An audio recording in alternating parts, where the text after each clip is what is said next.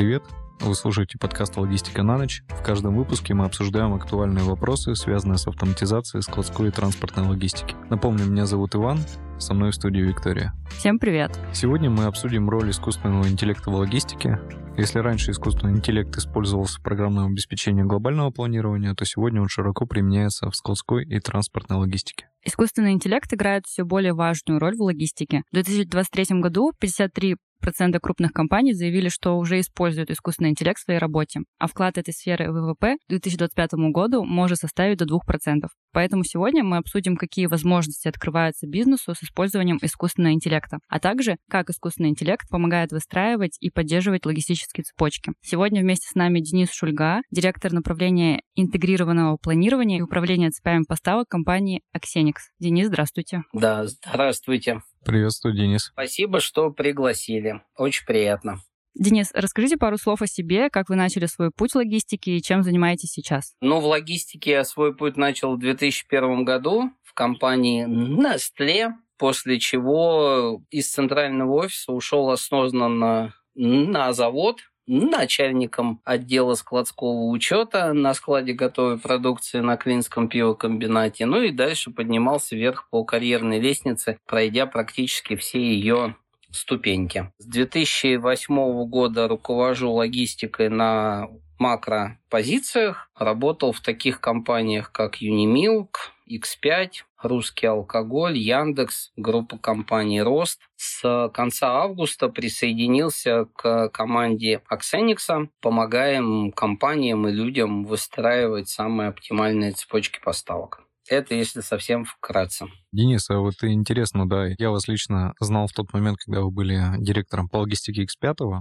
угу. и смотрел ваше выступление было очень интересно. Подскажите вот э, про компанию Axenix. Наверное, она сейчас э, не так широко известна в рынке. То есть чем занимается данная компания? Ну, компания Axenix — это правоприемник э, бывшей компании Accenture. Это одна из большой четверки консалтинговых компаний всемирных из, ну, с известной практикой. Соответственно, когда в прошлом году состоялся массовый исход западных компаний, то, собственно, коллеги пересобрали весь бизнес, и сейчас это полностью российская компания. Мы являемся также и вендором, у нас есть собственный программный продукт, система интегрированного планирования InPlan. Огромная команда, там больше двух с половиной тысяч всего персонала, включая и разработчиков, и программистов, и экспертов по всем IT-системам. То есть как Xenix и как Accenture так классически специализируются и являются экспертами именно в области технологий. В частности, у нас даже есть отдельная выделенная команда, выделенная практика искусственного интеллекта. Я вот буду там чуть позже цитировать своих коллег даже. Здорово, Денис, да.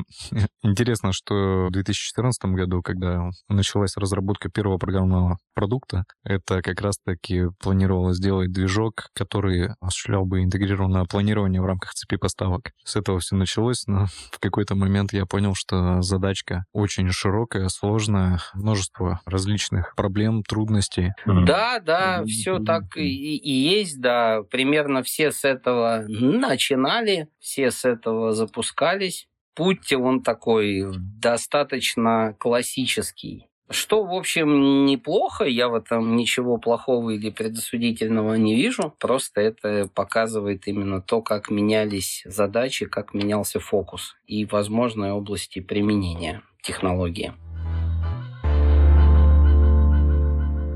Денис, а какие технологии искусственного интеллекта сейчас внедряются в складской транспортной отрасли? Ой, слушайте, ну, смотрите, давайте вот искусственный интеллект, как мне кажется, является во многом предметом хайпа и предметом повышенной популярности. Как несколько, там, пару лет назад у нас была история с блокчейном, поэтому давайте определимся с терминологией. Вот вы можете мне сказать, какое определение искусственного интеллекта? Чем его отличие от обычных оптимизационных алгоритмов там поиска минимума, поиска максимума или еще чего-то. А, ну, кстати, на самом деле, А, скажите? Не то, что хороший, а краеугольный вопрос, потому что я сейчас состою в экспертном совете при Минцифре по внедрению искусственного интеллекта в транспортно-складской логистике. И я вам скажу, что к единому определению, ну, до сих пор как бы не пришли. Запрос стоит в том, есть алгоритмы там той же дискретной оптимизации, которые на ряде задач показывают значительно лучшие а, результаты, чем те же нейронные сети, и что нам вообще считать искусственным интеллектом в рамках там, различных государственных программ, в рамках вообще развития IT-отрасли. То есть вопрос такой очень серьезный. Абсолютно с вами согласен, да. Причем, более того, я вот общался со многими математиками, даже компаний, которые предоставляют решения по оптимизации задач маршрутов и транспортной модели. Они говорят, что они именно сети, так называемые ГАНы, не знаю, знаете на это, это Generative Adversable Network, так называемые генеративные сети. Несмотря на то, что эти генеративные сети вроде как придуманы лучшим образом для решения этой задачи, но они пока еще результаты показывают хуже, чем просто вот оптимизационные дискретные алгоритмы. К чему я, собственно, это все рассказываю вам? К тому, что когда я готовился к нашему с вами подкасту, я задавал этот вопрос многим специалистам, программистам, математикам, и в чат GPT задавал этот вопрос, чтобы он сам сформулировал, что это такое. Ответы были сильно разные какие-то общие, какие-то именно вот э, привязанные к математике. Самое, на мой взгляд, емкое определение искусственного интеллекта дала наш управляющий директор а, Малькова Лариса, директор направления Applied Intelligence, как раз прикладной искусственный интеллект. Определение такое. Искусственный интеллект позволяет компьютерам подражать ключевой работе человеческого мозга через способность к восприятию, то есть понимание да, к приему сигналов. Второе – пониманию, построение цепочек логических, действию, осуществление действий и самообучению. Соответственно, вот эти четыре способности – восприятие, понимание действий и обучение, по сути, и являются главными такими отличительными чертами именно искусственного интеллекта от классической автоматизации, от классической математики и вот классических таких методов. Поэтому ключевым в этом, конечно, является глубокое обучение. Мат-статистика на нем особо не работает, методы оптимизации, в общем-то, тоже. Поэтому если мы говорим о классических регрессионных моделях в прогнозировании, которые есть там и были заложены в основные все системы, они, с одной стороны, некоторые специалисты считают регрессионные модели частным случаем искусственного интеллекта, а с другой стороны, они сами не учатся. Должен войти человек и поменять какие-то параметры, выбрать похожие семейства, аналоги, еще что-то. Поэтому, собственно, к чему я клоню? К тому, что важно понимать отличие именно искусственного интеллекта, его применения от обычной цифровизации и автоматизации. Например, системам класса или ВМС, или ТМС уже несколько десятков лет, и поначалу, конечно, ни о каких моделях обучения в них э, речь даже не шла. Это были понятные алгоритмы, порой очень простые, но они уже давали огромный эффект с точки зрения эффективности, производительности, качества сервиса и остальных параметров цепочек поставок. Да и, в общем-то, сейчас именно ИИшных алгоритмов в таких системах пока мало. То есть я думаю, мы только в начале S-кривой, связанной с вот массовым использованием и применением сетей, ML, машинного обучения в системах. Вот. Поэтому если говорить про области применения, то мне видится, конечно, самая такая перспективная область. Это те области, где стоит задача самообучения моделей в меняющихся условиях. Прогнозирование, оптимизация потоков на складе и в транспорте, сетевая модель. Это если мы говорим именно о логистике и цепочках поставок, потому что ставшие уже такие классическими области, обработка текстов, изображений, проверка проверка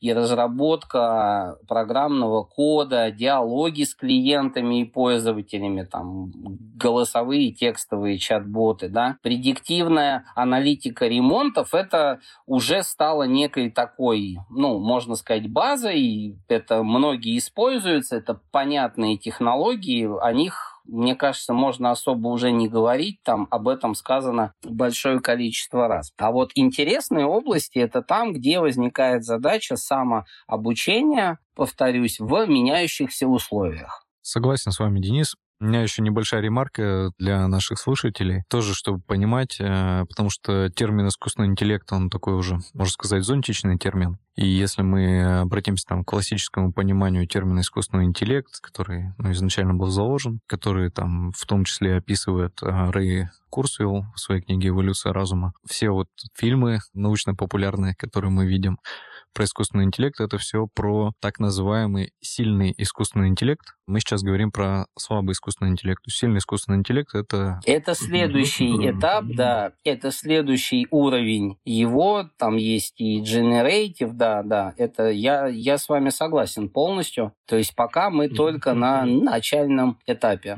То есть мы сейчас говорим не про то, что мы посадили какого-то условно оцифрованного там электронного логиста и он занимается всеми процессами. Мы сейчас говорим о применении пока что узконаправленное в так называемом классе экспертных систем и применение именно их в логистике.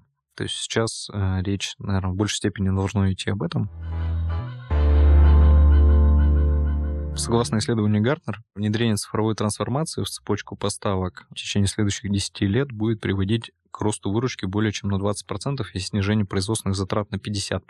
Денис, как думаете, применимо ли это к российскому рынку? И насколько наш рынок отстает от Европы и США по автоматизации логистических, складских и транспортных процессов? О, да, более чем применимо. Я бы даже сказал, в этом, по сути, будущее логистики и цепочек поставок. Именно в э, цифровой трансформации. Это очень сложный многофакторный процесс. Он состоит из большого количества звеньев, часто затянут во времени, но он действительно дает огромный эффект со всех точек зрения. И прозрачность, и стабильность операций, сервис, затраты. Ну, практически в каждой области бизнеса он дает очень мощный положительный эффект.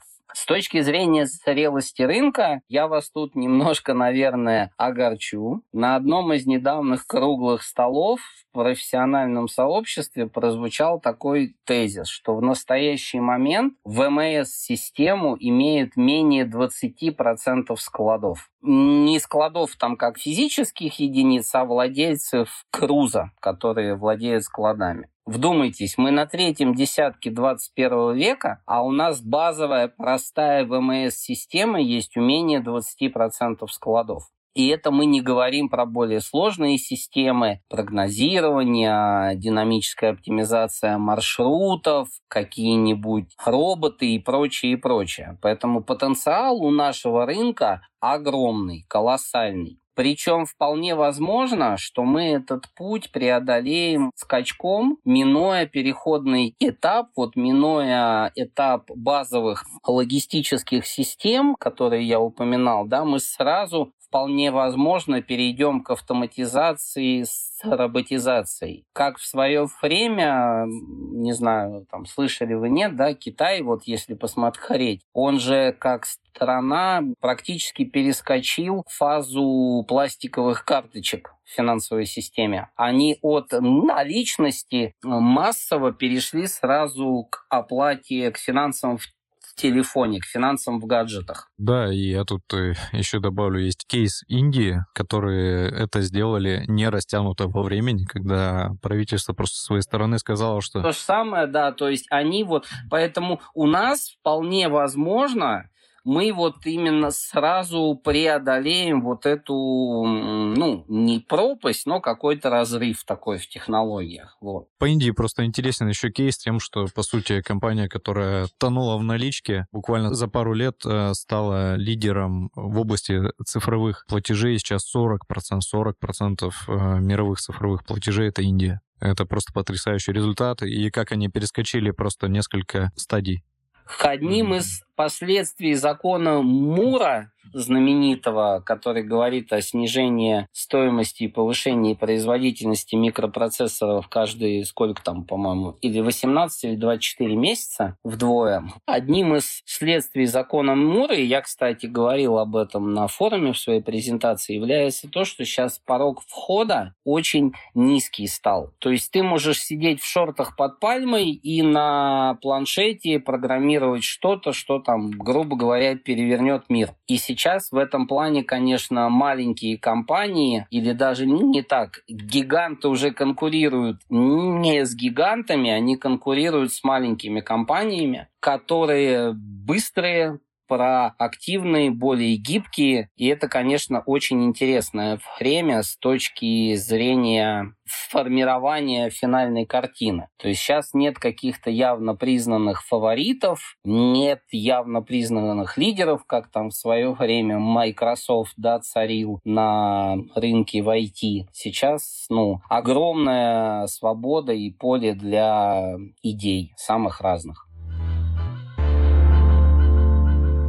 Иван, а есть ли еще выгоды помимо прямой финансовой по автоматизации логистических цепей поставок с помощью искусственного интеллекта? Да, конечно. То есть, с одной стороны, мы говорим о финансах, с другой стороны, мы говорим о решении там, текущих проблем, которые есть в странах развитых и развивающихся, связанных, допустим, с дефицитом кадров. То есть, наверное, там кейс по увеличению производительности труда не очень актуален для той же Индии, как показала моя апрельская поездка, когда над решением проблемы с симкой 4 человека трудятся. Но в России эта проблема уже, я думаю, актуальна. И сейчас то, что мы видели по дефициту кадров в области транспортной складской логистики, в том числе дефицита именно исполнителей, то тут роль искусственного интеллекта довольно-таки высокая. Также мы говорим о оптимизации, повышении эффективности некоторых рутинных операций. Хороший пример, как Денис сказал, это распознавание текста. То есть до сих пор, допустим, маркировка многих товаров э, идет без штрих-кода с ручным нанесением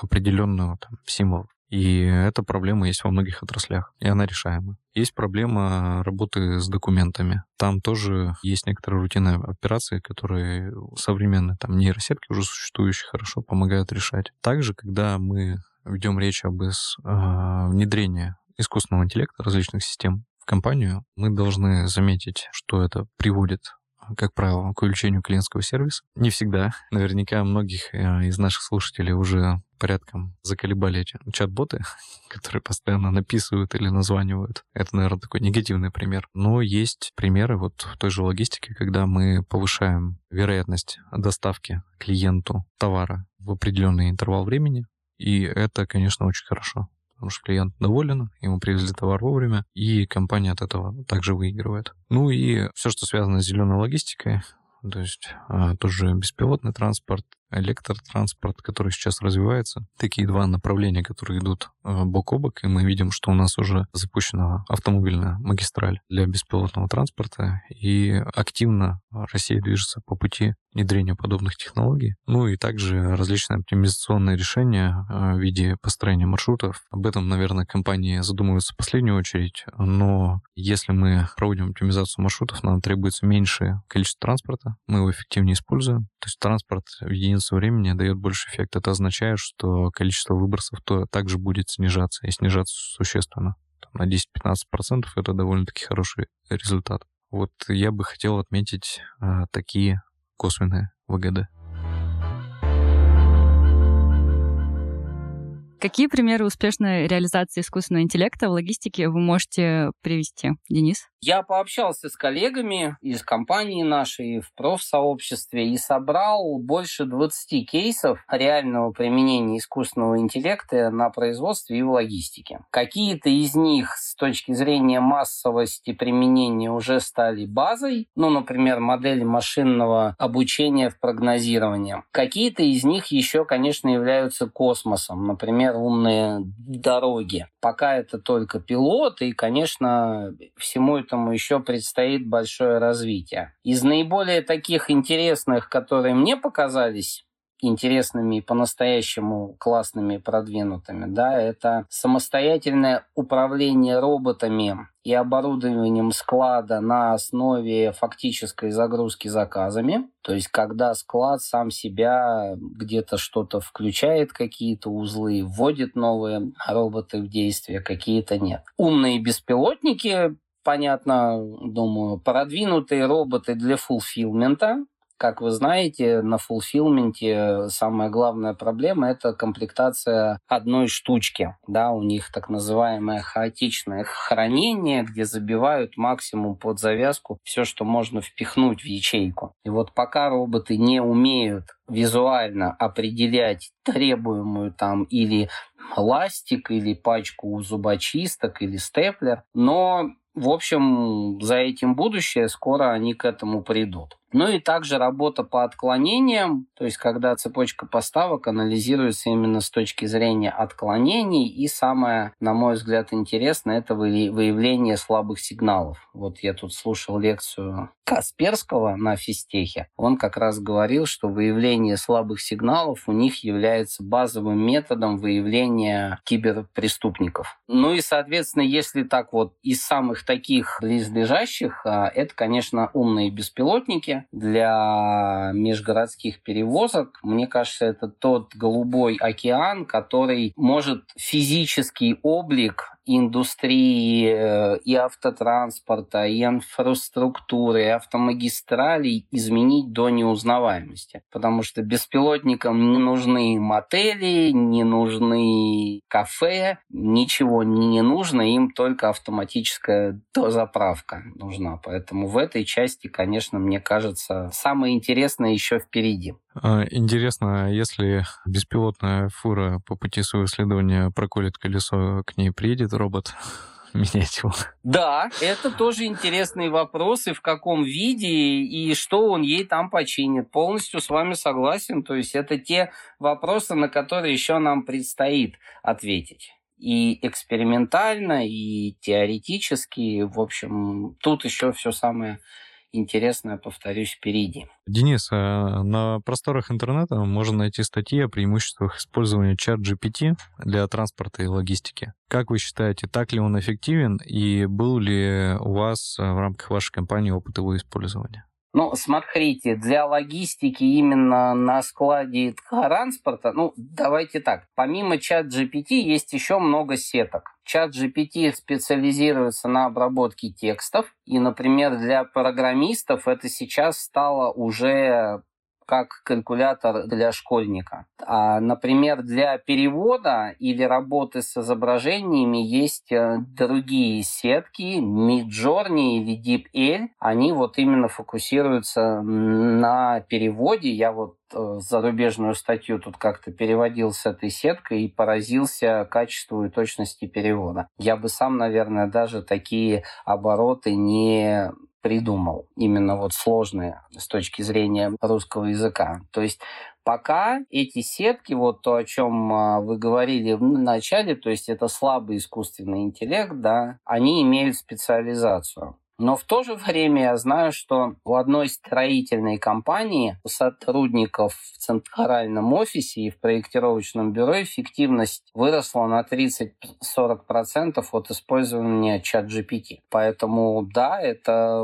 в общем инструмент, который может быть э, очень полезен, пока, правда, только под вполне узкие задачи. Денис, э, вопрос, наверное, не в тему немножко нашего подкаста, но как вы думаете, логистам, которые занимаются международными перевозками и до этого работали с Европой, а сейчас переориентировались на Азию, стоит ли учить китайский или пройдет буквально там год-два, и они смогут в онлайне общаться с логистами из Азии? Слушайте, ну мне кажется, это уже даже не год-два, это уже сейчас не проблема. У того же чат GPT, у него же есть там дополнительные настройки, ты можешь создать собственную библиотеку, в которую закачать и типовые тексты, и типовые формы договоров, претензионной работы. То есть как раз вот здесь уже вполне возможно профессия переводчика одна из умирающих те люди, которые им пользуются, они прям попискивают от восторга, как это удобно и как это здорово.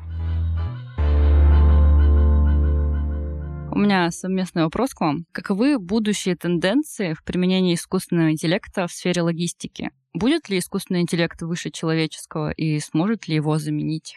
Можем начать с вас, Денис. Ну, про тенденции мы так или иначе уже с вами проговорили, да. Мне кажется, что эти тенденции на стыке сбора цифры или сигналов с оборудования там, машин, дорог, светофоров, робота, конвейеров, чего угодно, и обучение модели. При этом что важно понимать, да, что, в общем, специалисты говорят не только об искусственном интеллекте, а о индустрии 4.0 как комплекс технологий, потому что, чтобы искусственный интеллект был, нужна цифровизация, большие там потоки данных, сбора с интернета вещей и прочее, и прочее. То есть, скорее, будущие тенденции именно вот э, в объединении и пересечении всех этих технологий, которые, конечно, усилят друг друга. При этом, повторюсь, как мы уже с вами несколько раз проговорили, сейчас у нас слабый искусственный интеллект,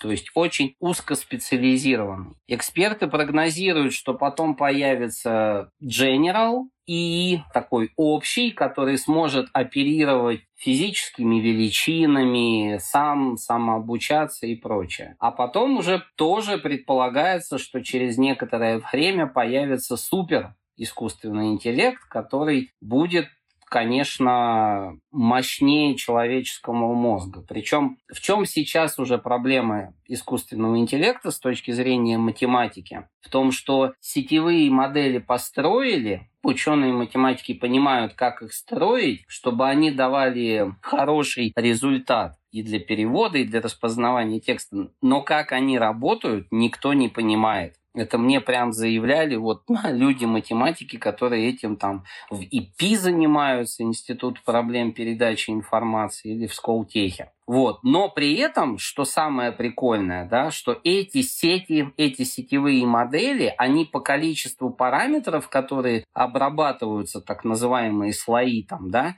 они существенно меньше, чем мозг. Поэтому, когда появятся сети способные и вот сетевые модельки, способные обрабатывать такое же количество параметров, как мозг, тут, конечно, да, уже может даже разыграться жутковатое воображение. Но при этом для замены человека вот такой чистой замены, вот как вы сказали про замену колеса, да. Для искусственного интеллекта сейчас одна из самых главных проблем – это модель вознаграждения. То есть если у человека есть так называемые дофаминовые стимулы, да, то для машины вот чем ее простимулировать пока непонятно. Но она сработала и сработала, и получила, что получила. И вот, вот это пока является таким препятствием для именно там и войны с человеком, и слава богу, и полной замены. Но при этом также, да, если говорить о совсем будущем, конечно, развитие технологий, появление общего и супер искусственного интеллекта, оно поднимет кучу социальных и этических проблем для общества. Ну, то есть, грубо говоря, если модель искусственного интеллекта посчитает наиболее эффективную модель мировой экономики, то, пардоньте, где тогда будет конкуренция, если каждая компания, каждая сторона знает, что им нужно производить? Или что тогда будет правом собственности? Или как тогда будут распределяться социальные блага, если все посчитала машина? И это, конечно, еще предстоит и философам, и ученым над этим поработать.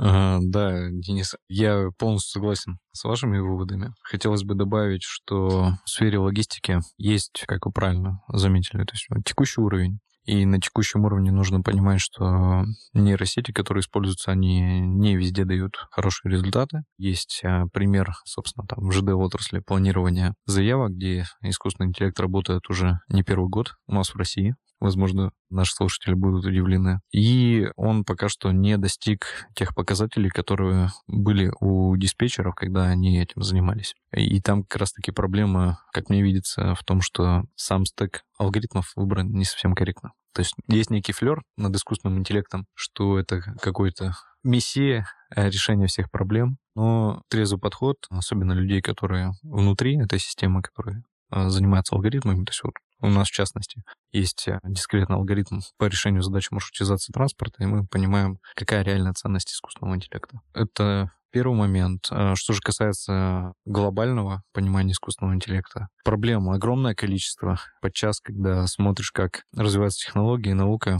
есть ощущение, что как будто люди испытывают, развивающие эту технологию, испытывают большое любопытство, как маленькие дети, но не видят э, оборотной стороны медали в виде социальных проблем, технологических проблем, и вообще вопросов будущего человечества, потому что мы можем, конечно, там посмеяться над научно-популярными фильмами э, и так далее. Но есть э, и те, которые показывают вполне себе вероятный исход. И тот же Рейл Курсвелл, который сейчас, не знаю, на текущий момент, но, по крайней мере, какое-то время являлся техническим директором Гугла, он в свое время, в 90-е, сделал 100 предсказаний, что должно быть создано человечеством к 2010 году. И многие тогда покрутили у виска, а потом посмотрели, что 97 из них сбылось. Да, я тоже читал эту историю, да.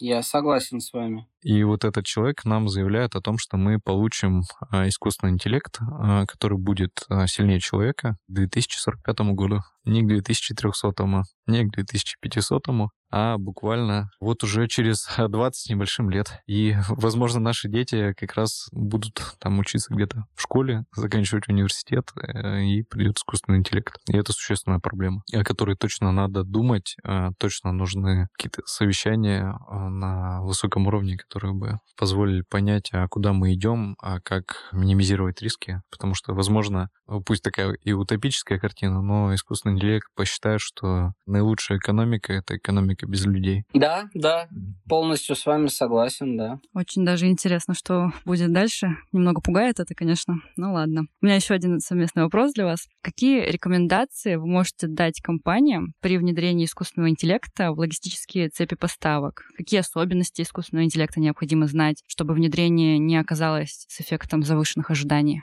Денис? Ну, если так совсем просто, то это не путать теплое с мягким. Понимать, что и для чего вы делаете. Потому что сейчас уже специалисты достаточно давно говорят о том, что собрать данные – это не проблема. Появилась даже проблема мусорных данных, когда этих данных слишком много. Главная проблема – собрать правильные данные. А для этого нужно четко понимать и цели, и ключевые факторы бизнес-процесса, и быть погруженным в детали. Потому что где-то достаточно обычной автоматизации и самых обычных алгоритмов, которые дадут гораздо лучший эффект. Ну и, конечно, уровень а, цифровой культуры в компании и продуктового подхода, потому что эти модели, они, как правило, все пишутся именно для тестирования гипотез, для достижения результата. И, конечно, без вот этих вот культурных компонентов и без некой цифровой зрелости компании внедрение искусственного интеллекта будет вряд ли возможно. Я присоединюсь к Денису. Очень большая проблема именно выборка данных. И нейронные сети не всегда подходят а, именно из-за того, что а, у компаний а, бывает совершенно разный набор данных, и нейросеть просто не может обучиться на такой выборке. Тут э, может прийти на помощь э, гибридный подход, когда мы имеем какие-то алгоритмы, дающие детерминированный, то есть прогнозируемый э, результат, и которые формируют как раз-таки эту выборку, которая будет использоваться для нейронных сетей. То есть в каких-то отраслях именно такая связка даст наибольший эффект. Ну и нужно быть готовым к пониманию, что искусственный интеллект не дает оптимальное решение. То есть э, там для понимания, если мы решаем, к примеру, задачи оптимизации просто построение порядка объезда точек, то у нас на примерно 25 точек уйдет сейчас неделя для того, чтобы получить наиболее оптимальный результат методом полного перебора. Скорее всего, с использованием нейронных сетей вы не получите на 100% оптимальный результат, но задача заключается не в этом. Задача заключается не в получении идеального результата, а в получении эффекта. То есть если нейронные сети там, или другие алгоритмы дают результаты, которые лучше, чем результаты, которые дают ваши логисты и ваша текущая система, то э, это внедрение такой системы, оно обосновано. Ну и, как уже ранее говорил, не обольщайтесь насчет флера по поводу искусственного интеллекта, потому что это действительно, как правильно Денис сказал, сейчас такая тема на хайпе, и вокруг нее строится очень много моделей, сервисов и решений, которые хороши только тем, что они используют искусственный интеллект, но не дают никакого результата. И это на самом деле большая проблема. То есть вот сейчас мы в Минцифре как раз это обсуждали, и многие кейсы, которые изначально планировалось включить в исследование о состоянии рынка внедрения систем искусственного интеллекта в России в транспортно-складской логистике. Их попросту убрали, потому что система есть, нейронка есть, применение есть, эффекта нет. И нужно понимать, что да, это вполне возможный, где даже закономерный результат. Полностью поддерживаю. Знаете, еще я дополню. Ивана. Была такая статья шутливая в каком-то из бизнес-журналов на английском языке еще году в 19-м, в 20-м, где для какой-то из европейских стран маленьких, или Чехия, или вот Словения, вот где-то там в центре, приводилось сравнение численности популяции аистов и рождения населения и там была показана стопроцентная взаимозависимость от численности аистов, значит, прирастало население. Вот если это просто запихнуть в модель, она построит зависимость от популяции аистов которые, как известно, переносят младенцев. Была такая шутливая статья прямо на эту тему. Вот. Шутливая по своей сути, но там вся математика, все модели были сделаны честно. Это к вопросу именно о фокусе, о получении эффекта, о качественных данных да, вот, и понимании вообще, зачем это все происходит. Э, Денис, отличный кейс. Я думаю, нам срочно нужно в России строить э, фермы с аистами, да, и мы да, решим да. демографическую проблему. Однозначно, полностью согласен.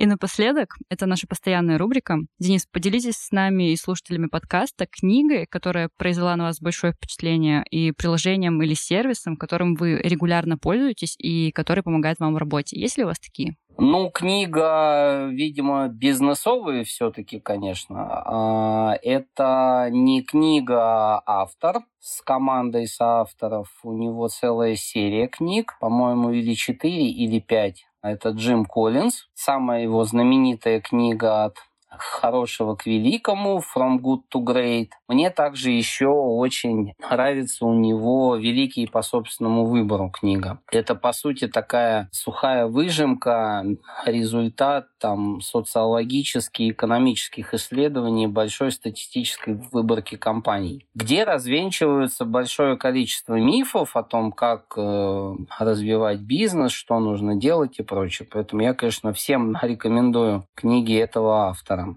они актуальны и сейчас, потому что там вот именно такие правильные базовые вещи изложены, как мне кажется. Э, да, я хотел бы э, добавить, что э, раз уж у нас тема про искусственный интеллект, я бы порекомендовал прям настоятельно нашим слушателям прочитать Рэя Курцвилла книжку «Эволюция разума», которая позволит понять не только, что такое искусственный интеллект, слабый, сильный, и какие перспективы его развития, но и разобраться также в технологических трендах и понять, прочувствовать, что такое развитие технологий по экспоненте и почему технологии развиваются именно так, и почему мы недооцениваем возможности технологий. То есть вот э, в частности то, что сейчас связано с искусственным интеллектом, это прям наглядный пример, когда мы думаем, что пройдет еще лет 20-30, прежде чем разовьется какая-то технология, а вот у нас уже беспилотный грузовой транспорт курсирует по дорогам. Э, Денис, да, и хотелось бы услышать про приложение или сервис которые порекомендуете нашим слушателям? Знаете, я тут не могу чем-то особым пооригинальничать. Заметки веду в Notion. Это сейчас один из немногих сервисов, который можно оплачивать без проблем. Он также удобен там и для шеринга и прочего. То есть я всегда здесь исповедую, что инструмент вторичен, важна больше самодисциплина и внутренняя организация работы и труда. Супер. Денис, Спасибо, что приняли участие в нашем подкасте. Спасибо, что позвали. И в заключение хочется сказать, что искусственный интеллект оказывает огромное влияние на логистическую отрасль, оптимизируя складские процессы, маршруты и обеспечивая должное обслуживание. Он поможет компаниям сокращать расходы, повышать эффективность и улучшать клиентский сервис. С вами был подкаст «Логистика на ночь». Ставьте оценки, подписывайтесь, пишите комментарии о выпуске. Для нас это очень важно. И не забывайте подписаться на наш телеграм-канал, ссылка в описании. Благодарю за внимание и до скорых встреч. Much.